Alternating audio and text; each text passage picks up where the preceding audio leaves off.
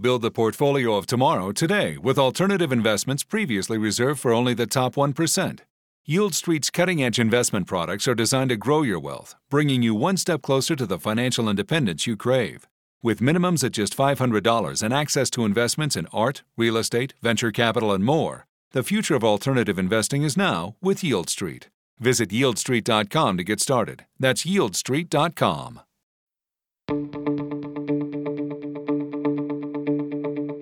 This is the Cubs related podcast presented by CubsInsider.com. You're hearing my voice. That means Corey is not with me today.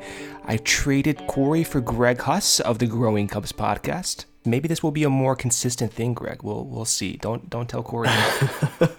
we may actually need you uh, the way they've been playing lately. So uh, we have a really really good episode today. So Greg and I talked off air about uh, a lot of these prospects, and I'm excited to go into detail about some of these guys that came back in the core trio of trades: the Craig Kimbrel trade the Chafin trade, and also touch on some of the more recent highlights in this Cub system. So that will be the the outline of today's podcast. And just as a preference, like like none of us wanted these trades to happen, right? So I'm not we're not out here saying, oh, we're excited about the about these trades. Um, you know, seeing Rizzo in a Yankee uniform hitting home runs and Baez doing those trademark slides physically makes me ill. Um, but here we are. This is our reality. We do have some talented prospects in the Cubs system. At least today, Greg, I was seeing that uh, some rate the system as top eight in baseball. I know some of the opinions vary from person to person, but we have just a, a huge bunch of new players,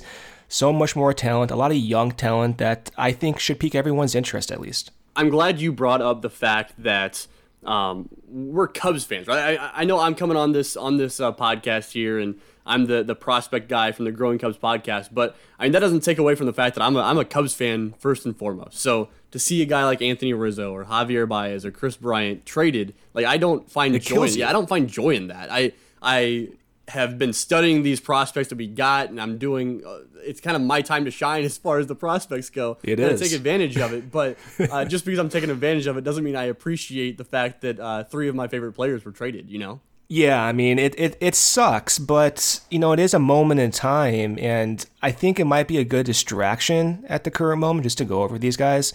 And we have a, a season, these remaining two months, to talk about you know the implications of these trades beyond just the prospects and express displeasure or whatnot because we are Cubs fans and you're a Cubs fan too, despite you covering uh, the system. But in this current moment, I think we have to talk about these prospects. We have to talk about what these tra- trades mean in the current moment because if we listen to Jed Hoyer and we've watched the remaining two months, there is really not a clear plan right now. We acquired a lot of talent, but there's a lot of things that can go and influence what the Cubs do in this offseason, including some of the development of these prospects and some of the guys that we've seen come over in these trades, like the Chafin deal and uh, the Deichmann uh, acquisition, for example. So we need to talk about these guys. They are exciting in their own ways. And so let's just get into it. So, Greg, I want to first start with the most painful trade. I think it's only fair. Rizzo. Rizzo dealt to the Yankees, and he brings back two very interesting prospects. Um, interesting because if I go on the Fangraph Scout board and look at their top ranked prospects, I'm surprised because currently Rizzo, that deal got back the best package compared to Kimbrel. I know it's not prospects with Madrigal and Heuer, but they got back the best prospect package more than Bryant, more than Baez bringing back uh, Peter Crow Armstrong. So they're able to net Alexander Vizcaino, a 24 year old starting pitcher who's currently in high A ball. And they're also able to get back an outfielder who's 19 years old named Kevin Alcantara, who apparently has tools off the charts and kind of is in that same class as like Reggie Preciado, mm-hmm. for example. So I'm curious, starting with Rizzo, and let's let's narrow down into Alcantara because I think he's the most toolsy player in my opinion, which is bad at this point, but from what I've read, he's the most toolsy player that any of the Cubs core got back in the trade. Yeah, and I'll actually before I get into this, I'll, I'll lead off by saying that I, I'd actually argue argue you on on uh, the best package back. I think that the, the right. consensus on Twitter and on from a lot of experts is that the, the Rizzo deal is the best deal back. Uh, I, Yep. I think the Kris Bryant trade. I think that the guys Okay, we got I back like in the that. Kris Bryant trade are uh, terrific. But we will go into the Anthony Rizzo trade here. Uh, you mentioned Kevin Alcantara. Um, he is you comparing him to Reggie Preciado is perfect because uh, Well, I stole that from you off there, so I'm not gonna. go. I'm not gonna take credit for that. no, no wonder I called it perfect. Uh, I, I think that that uh, Alcantara. I mean, the way he profiles, right? He's a 19 year old kid. He's down in the Arizona Complex League, the ACL, which I, I hate that they're calling it the ACL now. I know because man. that the, the knee, Ye- the knee. I know. It, every time I see it mentioned, I think that like someone did something really horrible to their knee. But uh, know. Yeah, so I, I think that the, with Alcantara, you're looking at a guy that is uh, he's six foot six. He is a buck ninety. He's a really skinny, tall, lanky guy, and that that in itself reminds me a lot of Reggie Preciado, who we got back in the Yu Darvish tra- trade.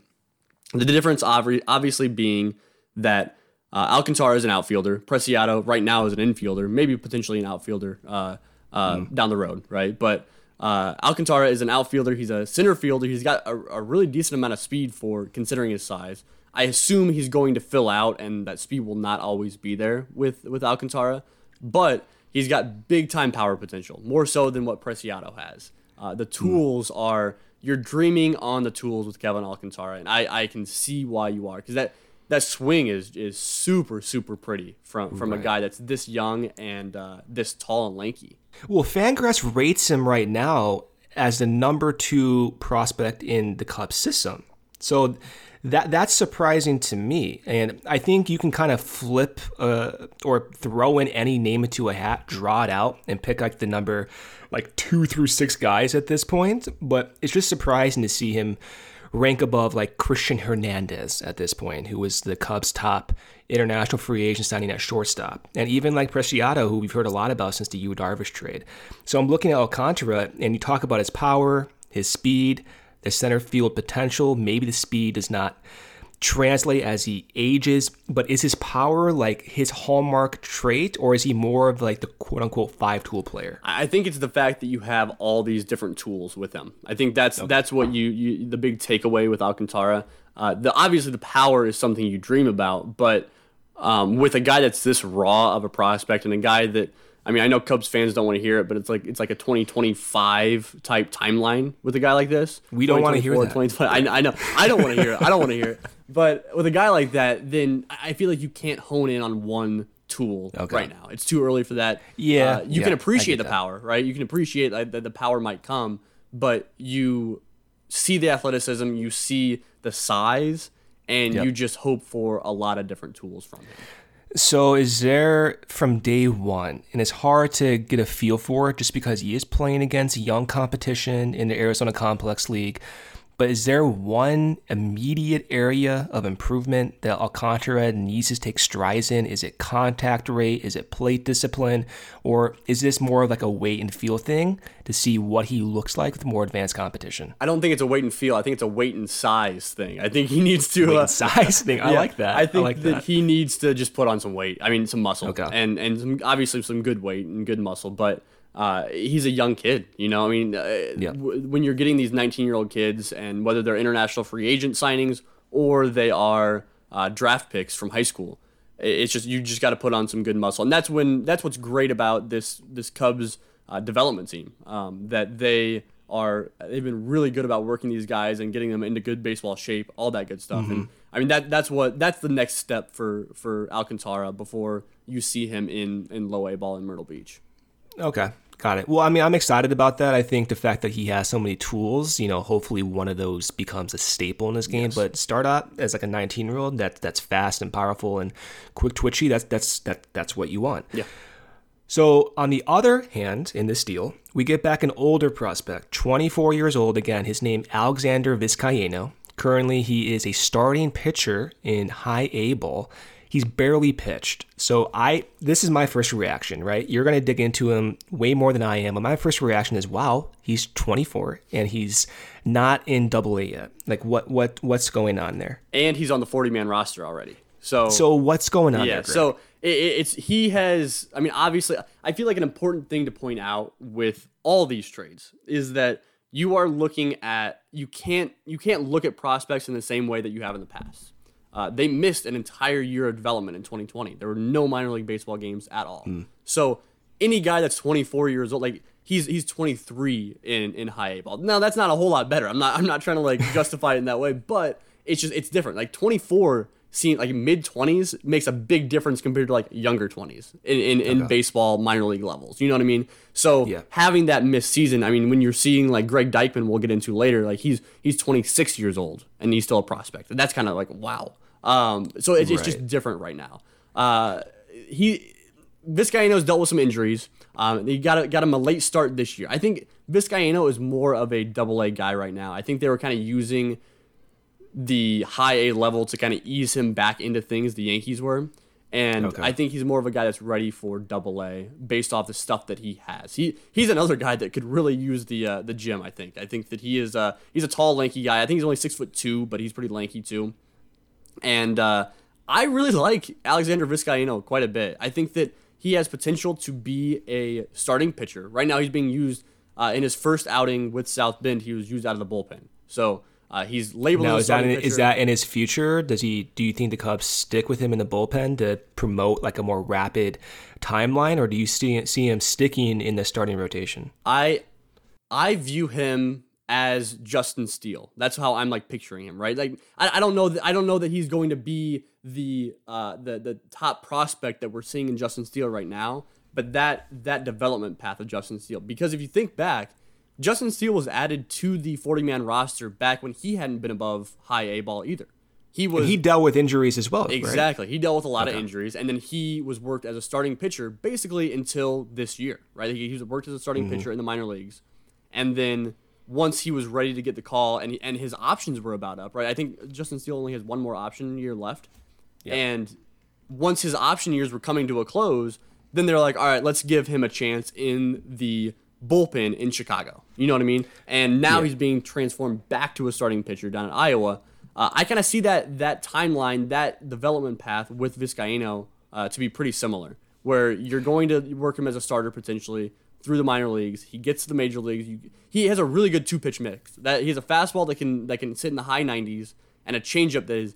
I- knows changeup is no joke, dude. Like it is no joke. It- Like I saw on Fangraphs, they rate it right now as a 70, like potential 70 on, on the 80 scale. That's insane. it drops off the table. It is a re- it is I think it is the best pitch that was acquired at this deadline for what that's worth. It, it is it is tremendous. I, and and that two pitch mix could make him work in the pin. They tried the Yankees tried at the alt site last year to work in a, a slider a little bit better. Um, they actually tinkered with his delivery in order to try to improve that slider and make him a In, three in pitch what in what way do you know? I don't know how they tinker with, but it, it was kind of it kind of stood out to me a little bit just because you don't typically see a guy changing his delivery to improve a pitch. You change like the grips, you change the way in which it's thrown. So that kind of that kind of stuck out, stuck out to me a little bit. But um, if he's a three pitch pitcher, then he can be a starter, right? If he's not, then he has a really good two pitch mix that can work in the bullpen. Yeah, it sounds like with him, they want to have a more, uh, I guess, horizontal breaking pitch the other way from his changeup, right? Yeah. And I, I, we got to talk about Justin Steele real quickly before we move on here Yeah. because he is on the forefront, I think, of a lot of Cubs fans' minds, especially my mind.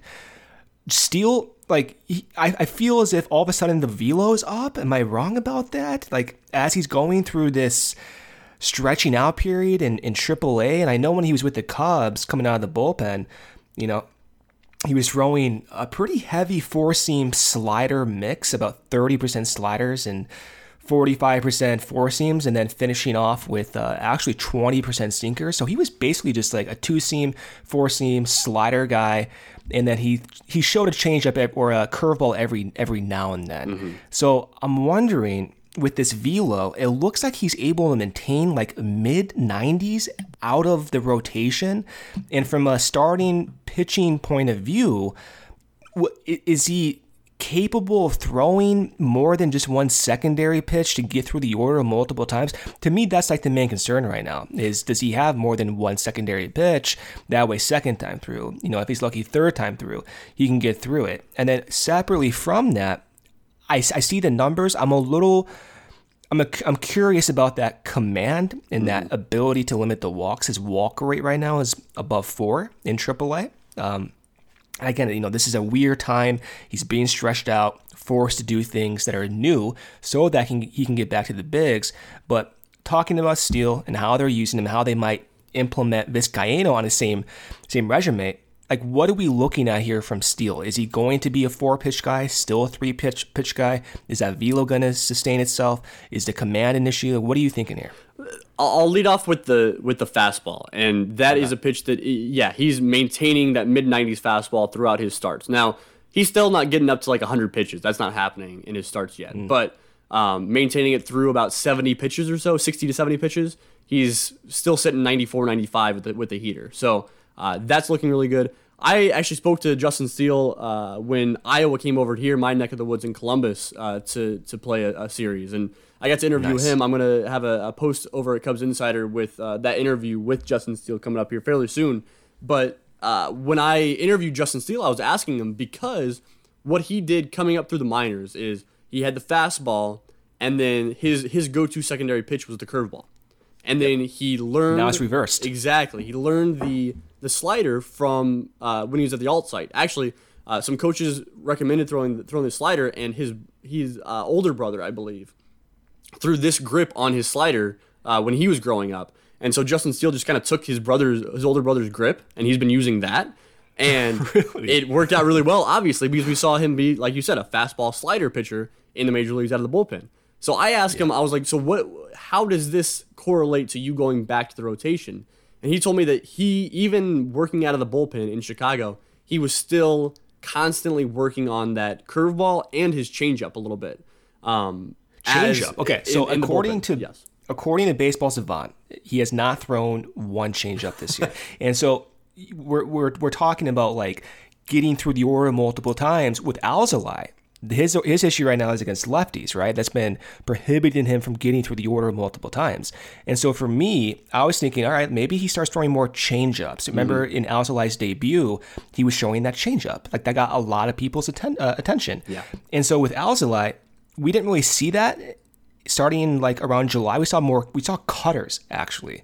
Um, so I'm, I'm curious. The changeup stands out to me because I, I, was kind of hoping that he would have a, a, pitch that goes the other way from his curveball and slider. So he's working on a changeup to complement his slider, and now maybe we might see more curves. Is what you're saying? Yeah, he's been using the curveball a little bit more in games down in Iowa. Hmm. Uh, he's been using the curve, so he's been using the fastball curveball slider combination pretty good.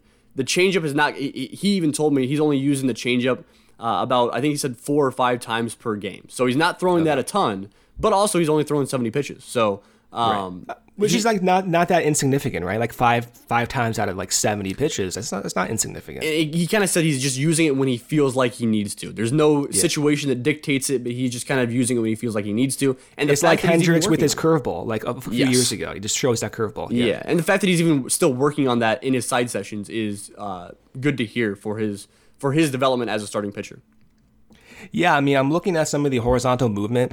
It, it's, it's wild to hear that his brother kind of prompted him to start throwing better sliders with that grip. But according to Statcast data, his horizontal movement on his slider has more break than 100% of sliders. so like the average. So, I mean, it's it's insane in a in a weird way. Who knows what happens if no COVID happened? But like we're hearing Alzolay, who developed his sinker and slider in the alternative site, where he's, we're, we're now we're hearing Steele do the same thing, and hopefully, and actually, if we have time, I do want to get into this, um, maybe for a different episode. But like like Brailyn Marquez was developing a sinker or more of a fastball that goes the other way from his four seam uh, in the alternative site. So it's mm-hmm. it's crazy to see how quick that these Cubs developmental guys like Craig Breslow and I'm sure Tommy Hottovy has a role in it, how fast they pick up these pitches and immediately they're already better from a movement perspective than way more of the league. It's it's wild to to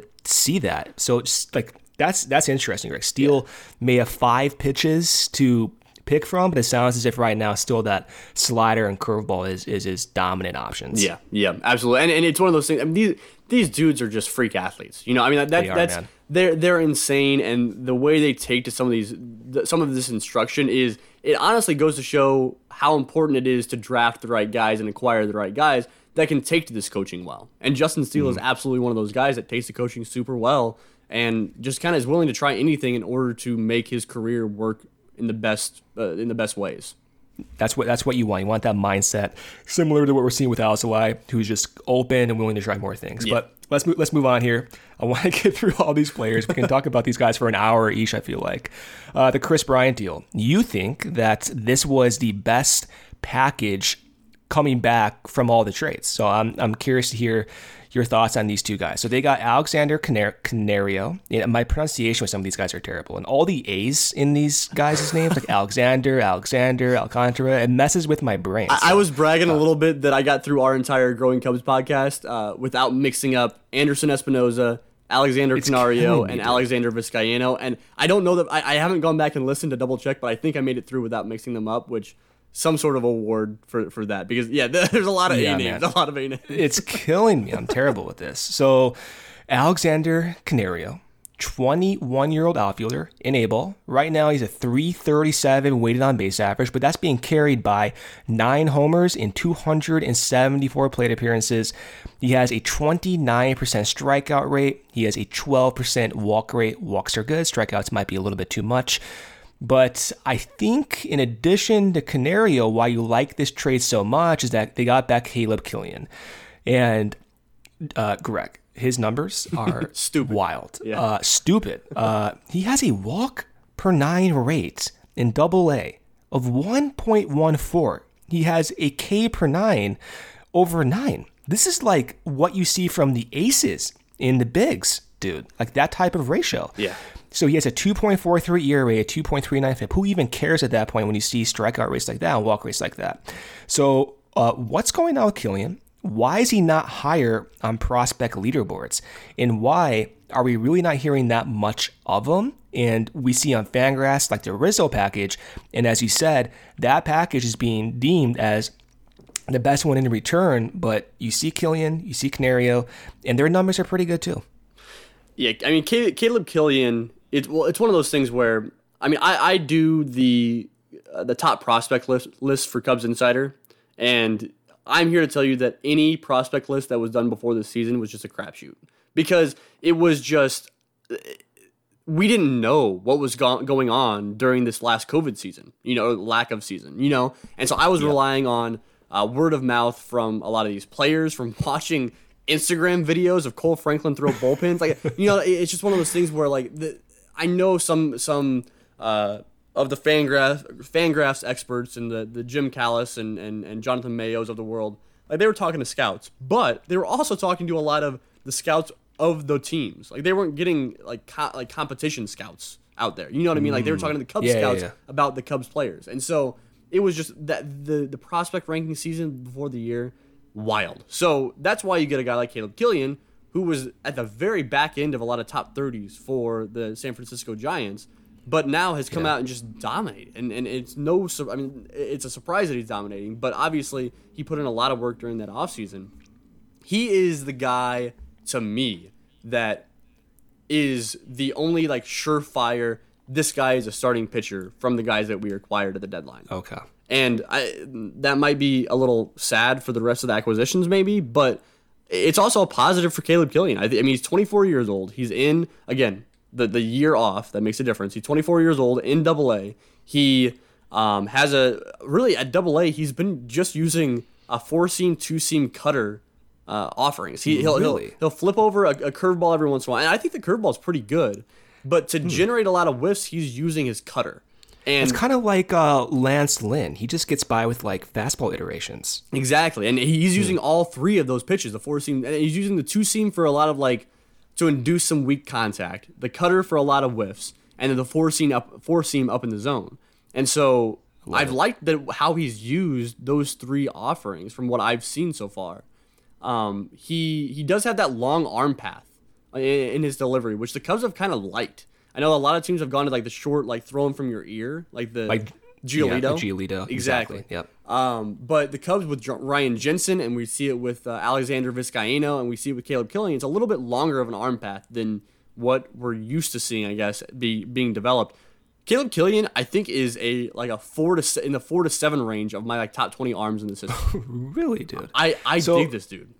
So we're talking about cutters, two seamers, and four seamers. Secondary pitches when Hendricks was coming up through the system, and we're seeing the only reason I bring up Hendricks was just because he too came through the system, not on a lot of prospect leaderboards, but still had like really respectable numbers, and then we all know how that ended up. Uh, but when he was coming through the system, and this is way back then, this is early 2010s. I think the website was like minor league cube no minor league central i believe is what it was. But they were they would track contact rates. So i was obsessed with this. And i remember hendricks he was coming up through the system and he always had a contact rate a whiff rate that was better than like his league's average. And we always heard about the change up change up change up. And so i like i was thinking maybe that can translate to the bigs and sure enough it did but it's never it's never like that. Is there a secondary pitch uh, that for Killian you can see he start to develop, or does he even need it? If he's gonna go through and only walk like under two guys per game, can he get through a major league lineup with just cutters, two seamers, and four seams? I, he does have that curveball, and I, I do think he can use the curveball more. I think it's a pretty good pitch. Now, will the Cubs try to rework that as a spike a spike curve grip? Because like that's what we've seen throughout the entire farm system is the Cubs utilizing that spike grip, um, and it's it's had a lot of success. I I don't. I can't get a really good feel on that curveball to be completely honest with you. Um, I know that being able to to do what he's doing, dominate, do what he's doing in Double A, with mainly a four seam, two seam cutter is kind of wild, you know? And not only with those pitches, but like he's hold that four seam fastball. I mean, he's mid 90s with that four seam fastball. Is he? He's touching Okay, up to that. 97 with that. So, Really? And, and he's holding that velocity deep into his starts too. So I, I've, I've got like a, I, I always, I always am hesitant on ETAs on some guys, especially guys that I've, I spent, I mean, an in-depth weekend doing it, but uh, I mean, more or less a few days just digging deep into these guys. But I, I think he could help in the big league squad like next year, like maybe like late next year. I mean, he's already in Double A, so like that's that's kind of expected. But like I think late next year potentially in Chicago. So do you think he just finishes the year up in Double A? I'd say so probably. I, I think that I think that if if we saw him in AAA, it kind of surprised me a little bit. I mean, because we're we're already not much uh, season left to go in the minor league season, so I I'd say he probably Yeah. finishes the year in Double A. Like we have what, like three more weeks left or something like that? Yeah, we go through. Actually, go through. They they just added an extra week, uh, two weeks of the season in the AAA level. So they go through. I believe it's September nineteenth now. So uh, the first week of September is typically when it finishes up. Got it. Okay. So Killian, look out for Killian. I think you're right. I mean, he's in Double A. Um, you know way more about this guy than I've dug into. But when you see numbers like that in Double A, that signals to me at least, as an outsider looking in, that he's he's close. You're like you're knocking on the door when you have success in Double A, and with numbers like that, especially command, I like personally, I, I I like that. I want projectability, and I think right now Killian, he has that. So you have to be excited about it. So moving on, we have Alexander Canario. Uh, again, 21 years old, able, a lot of homers, a lot of strikeouts, a lot of walks. Kind of like at the current moment, maybe your three true outcomes type guy. Uh, what are we looking at there? with Alexander Canario, I mean, well, I, I feel like I've just been hyping these guys up, and, and I, I believe in the things that I'm saying, but also not all these guys are going to hit. Not not all what ten prospects acquired are going to be um, What? I thought all were. leagues. And- I thought all were. I, I Don't tell me that. I, I, I hate that I waited about a half an hour into this episode before I, I said that, but you're, you're looking at the positives from these guys, especially in, in, a, in, a, in a state where we are all very upset about the trades that happened in Chicago. You know what I mean? So like, it, it's it's you're pointing out the positive. These guys have, and I'm willing to point out the negatives on these guys too, but um, you're also shooting for the ceilings on these guys, and and and and hoping that they hit their ceilings, understanding that the floor is much more likely on some of these prospects. But but with Canario, uh, I I view him a lot like this is not a knock on Nelson Velazquez, but I view him as just like a, a better version of what we have in Nelson Velazquez in the system. He's he's a guy that can play center field now. Um, as he fills out a little bit more, he play, he has more of a right field profile, but I just think he's a really good athlete. The swing is pretty, man. Like I, I think I think he immediately shoots up to like the Cole Roederer level of just like the most beautiful swing in the system. Which Dude, his swing is next Oh, level. Cole yeah. Oh, it's, I mean, it's my. God. The, the fact that we Although don't get see more is, is is devastating. although Owen Caissie, man, his swing too is like, oh, you It- know, it he is. might he might compete with uh, Roederer there. Yeah, but uh, from the right side, Canario is, has a pretty pretty swing. You're right; he is striking out quite a bit. But from what I've heard from other people that, that watched a lot of, of San Francisco Giants prospects uh, this year, it's more about pitch recognition with Alexander Canario and less about Hmm. he's not swinging through strikes, swinging through I see. fastballs. It's more pitch recognition out of the zone. So Okay. uh, that actually makes me feel a little bit better because that's something that can be. I mean, pitches in the zone can be can be fixed too. But I think that that getting more ABs, getting more plate appearances, and improving that eye can can really take this guy to the next level because he does have the pop. He has some speed right now. Uh, I, I think he has like 16 or 17 stolen bases so far this year, which is kind of kind of crazy. Um, I, I'd rank him him up towards the, the higher levels of my prospect list too. I think that w- what we started off with these four, first four guys are four of my favorites. So I'm glad that we led off with, with these guys for sure. Awesome. Okay, so that's exciting to hear. Uh, Javi Baez, the Trevor Williams deal packaged together. They get back what seems to be from reading Twitter and opinions, uh, a guy that is really well liked, not without some criticisms, um, but unanimously seems to be like a high floor guy and maybe uh, a higher ceiling as he continues to age. He's a young guy. His name is Pete Crow Armstrong. He's 19 years old. Some considered him the best overall like talent in the Mets system, but I don't know the system whatsoever. I'm just reading what I see. and he hurt his shoulder this year, so he has almost no professional experience so far. He had about 30 plate appearances in A ball with the Mets. In the 30 plate appearances, he was hitting almost 500, uh, but who who kind of cares about that? But looking at him, he's a lefty, nice swing, good uh, good mechanics. I don't want to compare him to Albert Almora, but Oh, here no. I'm not doing it. I did it. I did it. I messed up. I did it. But um, the only reason I say that is because you hear similar things that you heard about Al, and you heard that he's going to be kind of a stable defensive guy, you know, good bat to ball skills, and Al ultimately did not turn into that. So that was not who Almora was. If Crow Armstrong ends up being like that, then that, that's a plus. Like you want guys like that on your team. So what are you seeing with Pete Crow Armstrong? Do you agree with some of these scouts and some of the national scouting reports that he might be the most talented guy in the Mets system? And where do you see him fit in with his cup system right now? I was gonna lead off my little like spe- like spiel on PCA saying stop with the Albert Almora comps, but here, here we go. No, I, I added. To, I'm like I regret doing. I, I regret doing it. No, it, it's one of those things where I get it, right? Like, Albert Almora was a, a really high contact rate guy. That's what we're getting with with PCA here, and he's also a great defender, like Albert Almora was. The difference is that from everything we've we've been told, I mean, obviously, like you said, we haven't seen hardly any action of him as a professional. He came straight out of high school and then he got injured out for the year with torn labrum in his non-throwing shoulder, for what it's worth, and with a guy like PCA, everything we've been told is that he has a really good plate approach too. He can draw his fair share of walks, which is not something that Albert Almora ever did, right? Albert Almora walked at like Javi Baez rates without ever hitting for power.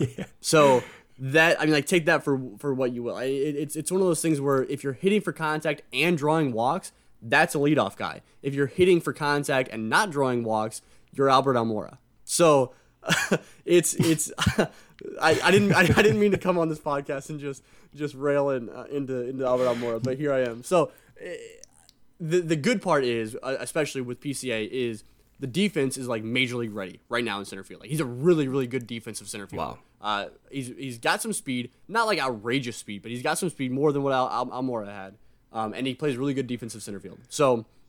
Uh, we'll see about the arm. Not sure about that quite yet. But the fact that he has is a high contact rate guy, and that's a that's something that we, I think that the front office, I think Jed Hoyer tried to um, acquire between PCA and Nick Madrigal. Think there was a couple guys that he was like, oh, let's get some contact guys because I've been hearing from the fans for the past five years that that we don't hit for any contact and we strike out too much. Well, those two guys are going to not strike out like hardly at all. Hmm. So, I mean, I'm looking at him right now. Fangraphs has him ranked number seven on the Cubs' top 10 list.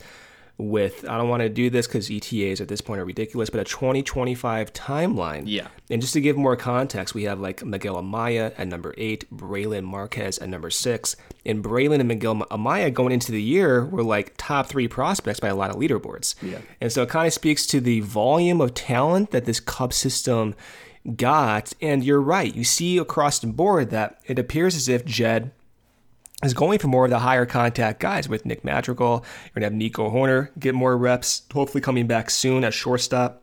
And you can imagine a not so distant future where up the middle, you have three guys who are making 95th percentile contact in this league with PCA, Madrigal, and Nico Hoerner. And in recent memory, I don't remember any team having that. So that that that's interesting, and but that's also a yeah. concern of mine though too, right? Like that's that. I just I don't know the direction in which baseball is going. You know what I mean? We're like, Yeah. is is having three guys that are 95th percentile in in making contact a good thing? Like I, I don't I don't know, and, and because we've gone so far of the three true outcomes that it's become normal to me, right? So I look at a guy mm-hmm. like Pete Crow Armstrong, and I'm more concerned about that, about his ability to maybe hit for some more power or uh, uh, uh, just like not be just a straight contact guy and I'm worried about more worried about him than I am a guy like Alexander Canario that is striking out a whole lot, but I really like the power potential. And Yeah. it's just become normalized. I, I, I feel like this new style of baseball. So I know. Well, it- it's, hard difficult.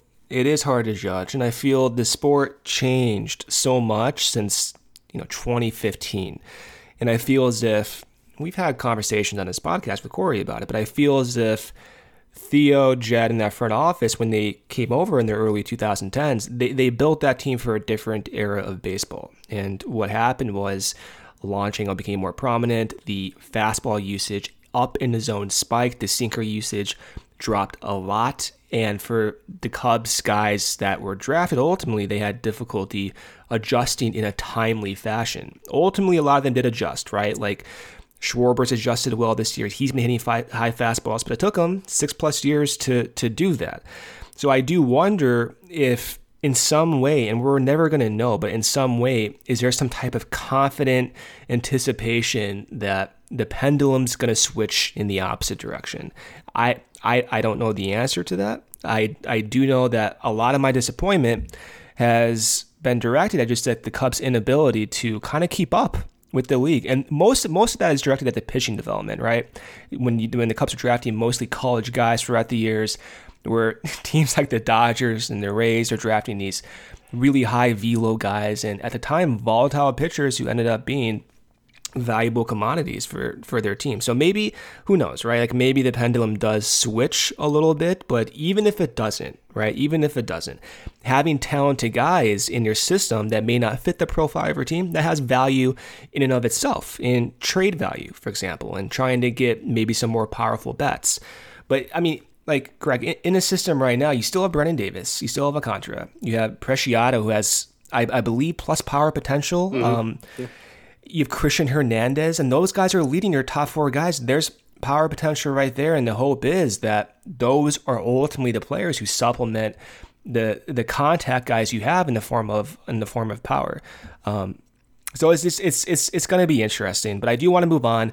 We talked about it to the Craig Kimbrel trade with Nick Madrigal and Cody Hoyer. So they got back. I I think it's Hoyer, by the way. I want to say it's Hewer, and someone's going to correct me, which I please do. Please please correct me.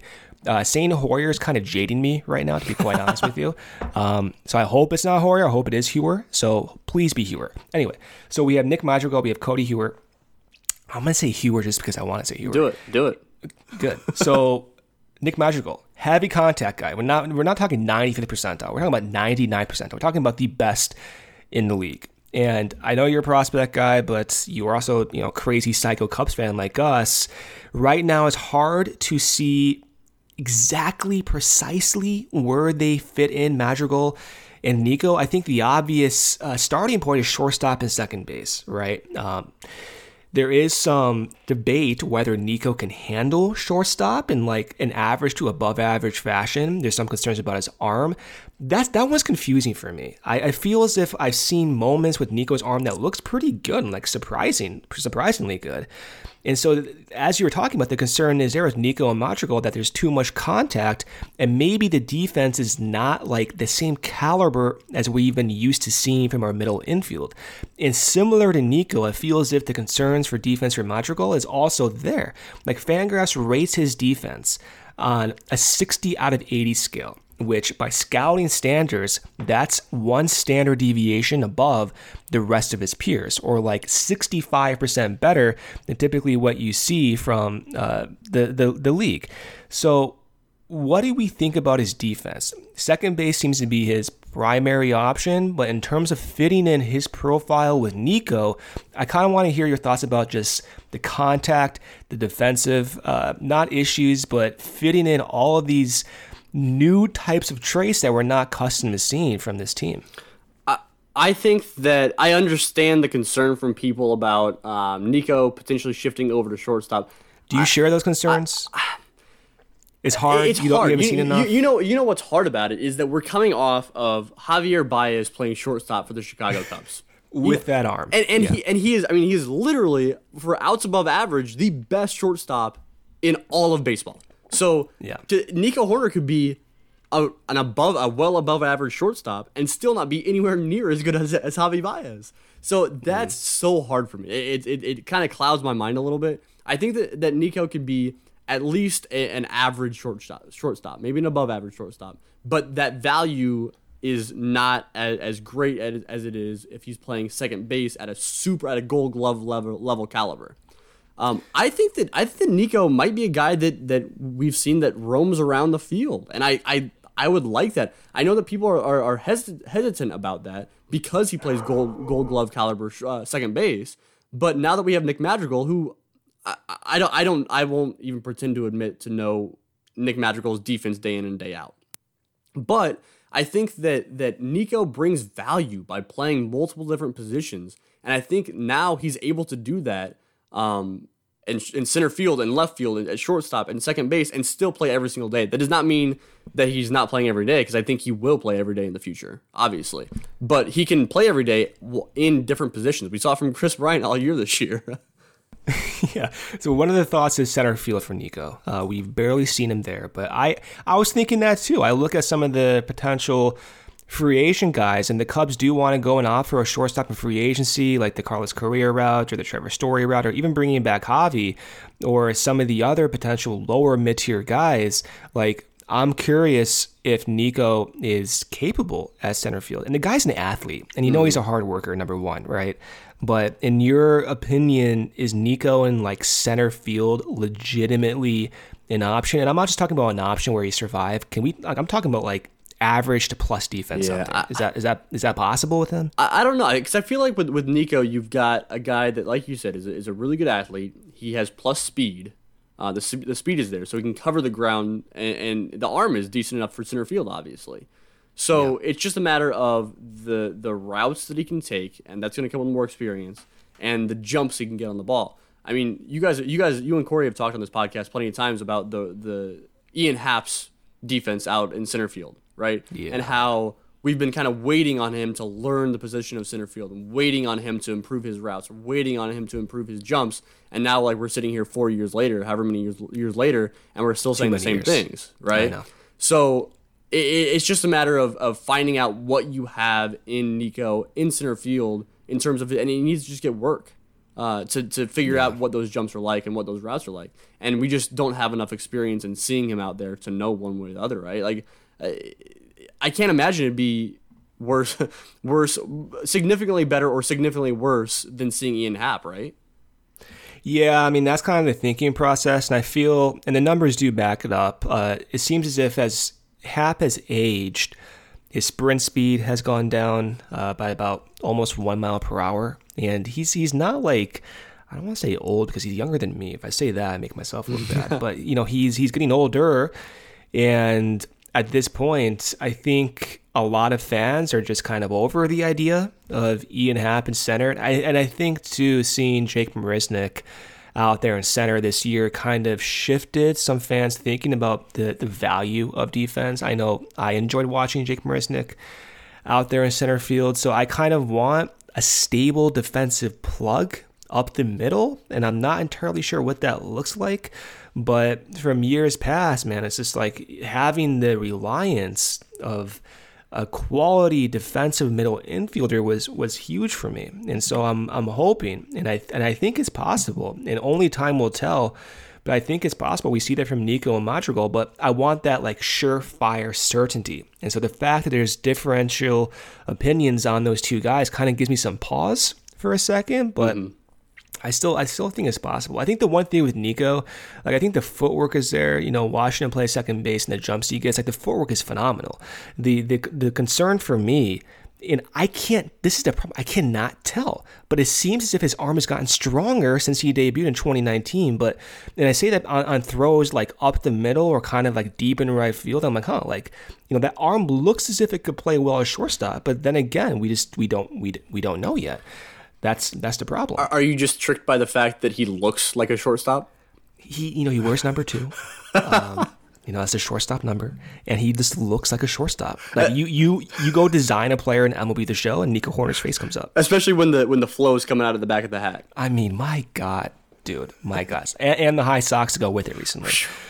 I hope he's a shortstop. All right, um, the Nico Hoerner podcast, another hour of talking about this, but let's move on. So Jake Marisnick I loved the defensive uh, value center field. He's traded San Diego. He gets back Anderson Espinoza. I was very surprised that we got back something of this value for Jake Marisnick. And the Padres are probably thinking, hey, we need some type of consistent defensive value in center field. Let's give up something that we don't really need right now, and that's Anderson Espinoza. So Espinoza, he seems to be a, a, a good strikeout pitcher in High-A ball, a uh, strikeout per nine of almost 12. He does walk more guys than like your average, but it's not outrageous. It's a four based on balls per nine rate. And his ERA is around five. Again, not the best, but apparently, um, Fangraphs, the scouting ratings on his on his pitches, all of them, his fastball, curve, and changeup, they rank 55 or above on the 80 scale. So that that is a ranking above average. So I'm surprised the Cubs were able to get back of something that's even mildly interesting for Marisnick. And at least in his current performance, Espinoza's striking out guys, Greg. Yeah, and and you're right. Like you're spot on. That like I, I love Jake Marisnick too when he was with the Cubs, but to get back to get back this value kind of surprised yeah. me. I mean, this is like a this is like a Cameron Maybin type trade, um, like that type of deal. And I think to get back Anderson Espinoza, Espinoza has had the strangest uh, path to this point, right? So he mm. he as a as a teenager, he's only 23 years old, but as a teenager, he was ranked as a number 13 prospect in all of baseball in 2016. Um, I did not know that. That's, that's crazy. Yeah, and and I mean, it was one of those things where he, at the time he just threw heat. It was just a fastball, but he was putting up really good numbers, and he was a kid, right?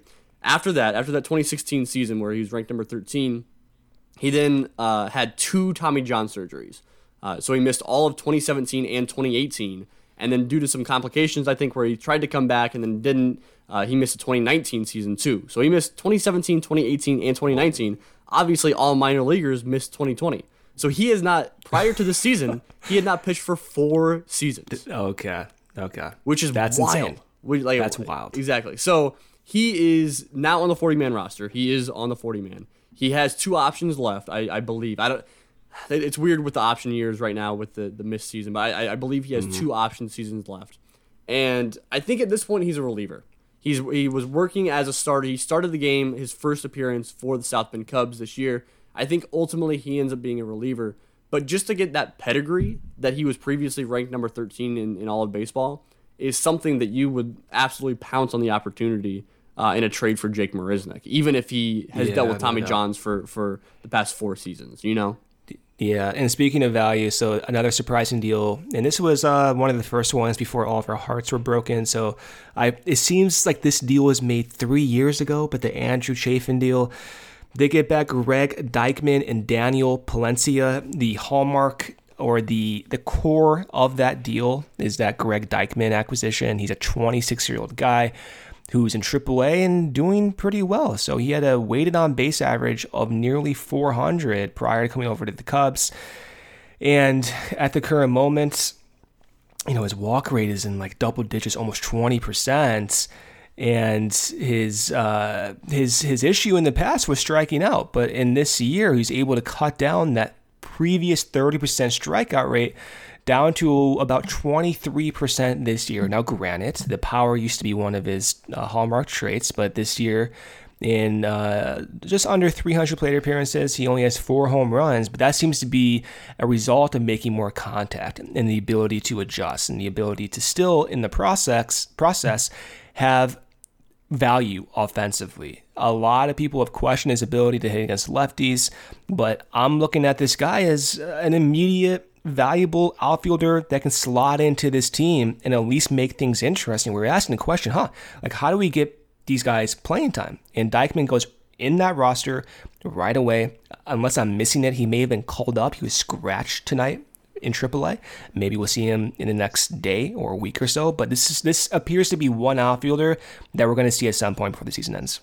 If Greg Deichmann ended up being Robbie Grossman, would that like, you'd, you'd be happy about? Hell that, right? yeah, man! Are you kidding me? For like, no offense to Chafin, I love the guy, but he's like a middle reliever, dude. Yeah. Like to get back this value is insane, in my opinion. And and I, I think that I, have I've seen that comp on on Twitter. I, I wish I could say who I, I, I saw that, that, from, but it's I think that he's. I mean, Robbie Grossman went out and got a significant paycheck uh, this past offseason. yeah. So like, I, I don't. I, I, wanted him. I wanted him for the Cubs. Exactly, uh, Grossman. Yeah. So I, I think if if Deichmann can end up being that, like that's that's probably best case scenario. A guy that that that hits righties very well. He's I mean at least he's a, he's a strong side of a platoon, right? Where he hits lefty. Yeah. Um, if he can hit righty pitchers well and continue to walk like this, I, that has value in itself. He, he has like a right field uh, profile. He has a decent amount of speed. He's, he stole 19 bases in 2019. Um, and, and, what you're waiting on is that power. You mentioned like I feel like everything I've seen is oh he's got the power potential, power potential, power potential, but it's not showing up in games. And I think the deal with that is you're looking at a guy that probably needs some type of swing change because he's a big dude. Like he's a pretty good sized guy. I think he needs some sort of swing change in order to tap into that power potential. Mm. But like you said, the walks are great to see.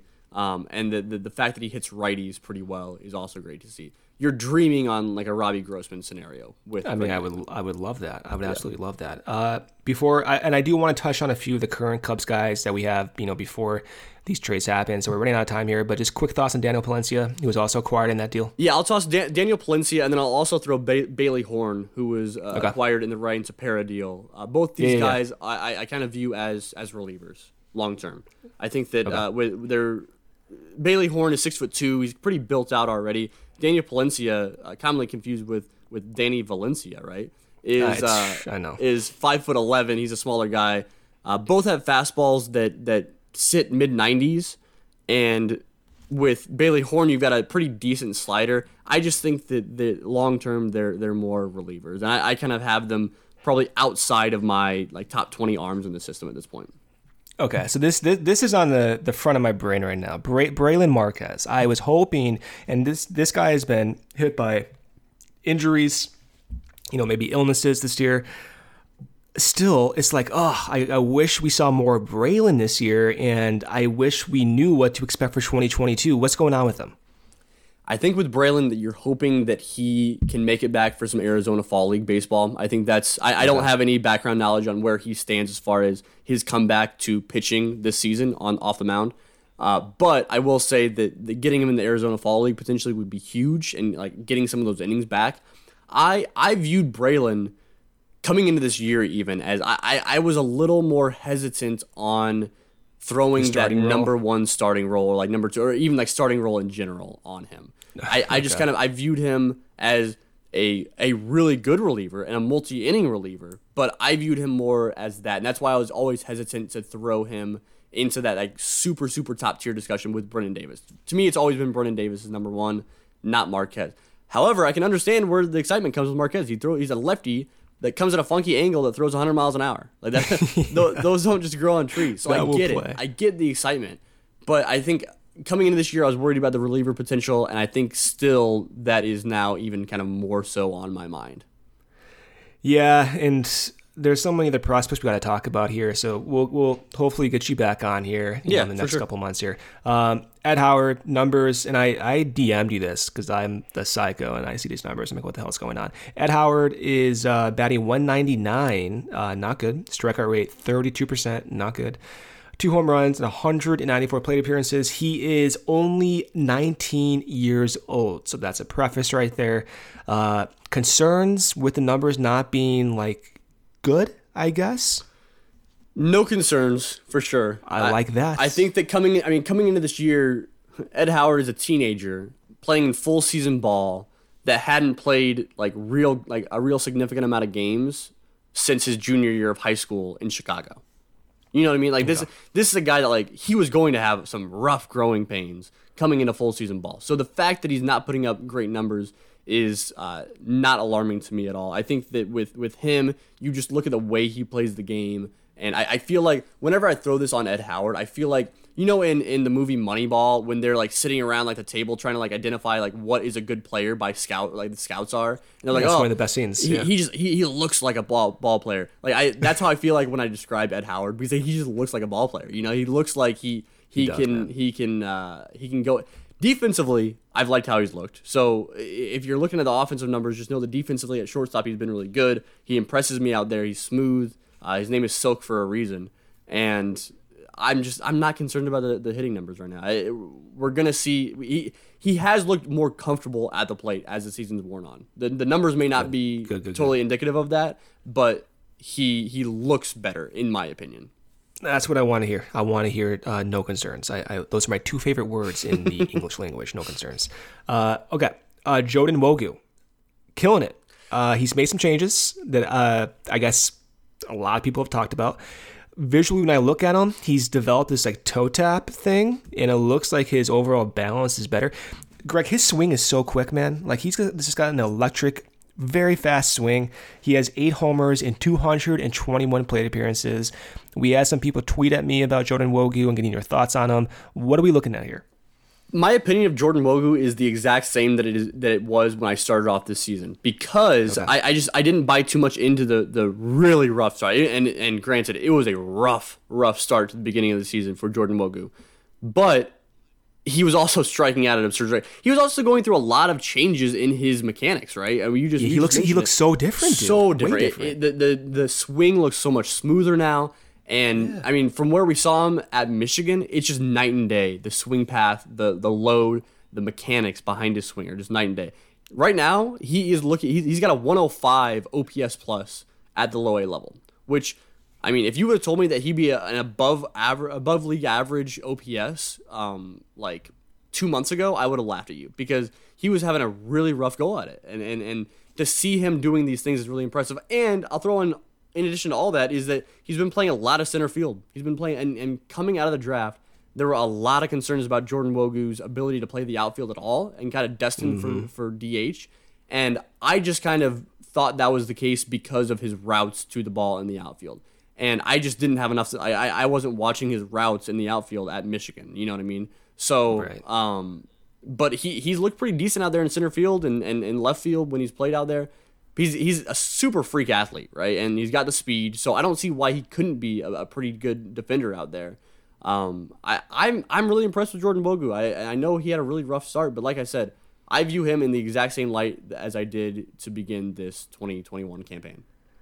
So there's so much more to talk about, which is a good segue to your own podcast, the Growing Cubs podcast. If you guys are not subscribed, you suck. You have to get on your phone right now and go subscribe to Greg's podcast, the Growing Cubs podcast. We did not talk today in detail about Cristian Hernandez, even Reggie Preciado. Did not talk in detail about James Triantos. Did not talk in detail about Burl Carraway, Kohl Franklin. Ismael Mena, like you guys, Brennen Davis. Owen Caissie, Brennen Davis. You want to hear about those guys who are in the top of the Cubs leaderboard? You got to go subscribe to that podcast. So, Greg, we're going to have you back on here um, at some point to talk about you know a lot of these other guys. But any other outlets you want to plug before we sign off here? No, man. I just appreciate you having me on, and, and I might oh, sni- awesome. I might snip that uh, little segment from you to use as, as free advertising. I'll take that. yeah. Go for it. I, Go uh, for it. no, I, it's it's great. I'm I'm glad that that people are, are drawing interest in the minor league system. I mean, I, I know that it's by default because there's not a whole lot to get uh, excited about at the major league level, but uh, my co-host Jimmy Nelligan and I, I mean, we've been going going into detail about a lot of these prospects for the past. I mean, we're going on. This is our third season now of doing this podcast. So, our first full season, but our third season of doing it. So, uh, we just really this is what we dig. Like we we really like uh, covering prospects and and looking into the future for uh, the Cubs team. And so. Uh, I really appreciate everybody out there listening, and we, we're, we're seeing more listeners, which is always great to see. But also, I guess you guys can, can find my work uh, writing over at Cubs Insider. Uh, had a piece come out recently about Alfonso Rivas and who could potentially be kind of the, the, the next answer at first base if Anthony Rizzo does not sign back with the Cubs. But I won't speak mm. that into existence. And do not uh, say that. Yeah, but but Alfonso Rivas has looked terrific at AAA. So I, I wrote about him a little bit. Uh, like I said, something about Justin Steele coming up fairly soon here, and uh, yeah, so writing at Cubs Insider, uh, podcasting at Growing Cubs Podcast, and uh, I appreciate it, Brendan. Yep, always a pleasure having you on. And then Corey and I will be back at it Sunday evening after the Cubs finish off a three game set against the White Sox. As always, thank you so much for listening and go Cubs.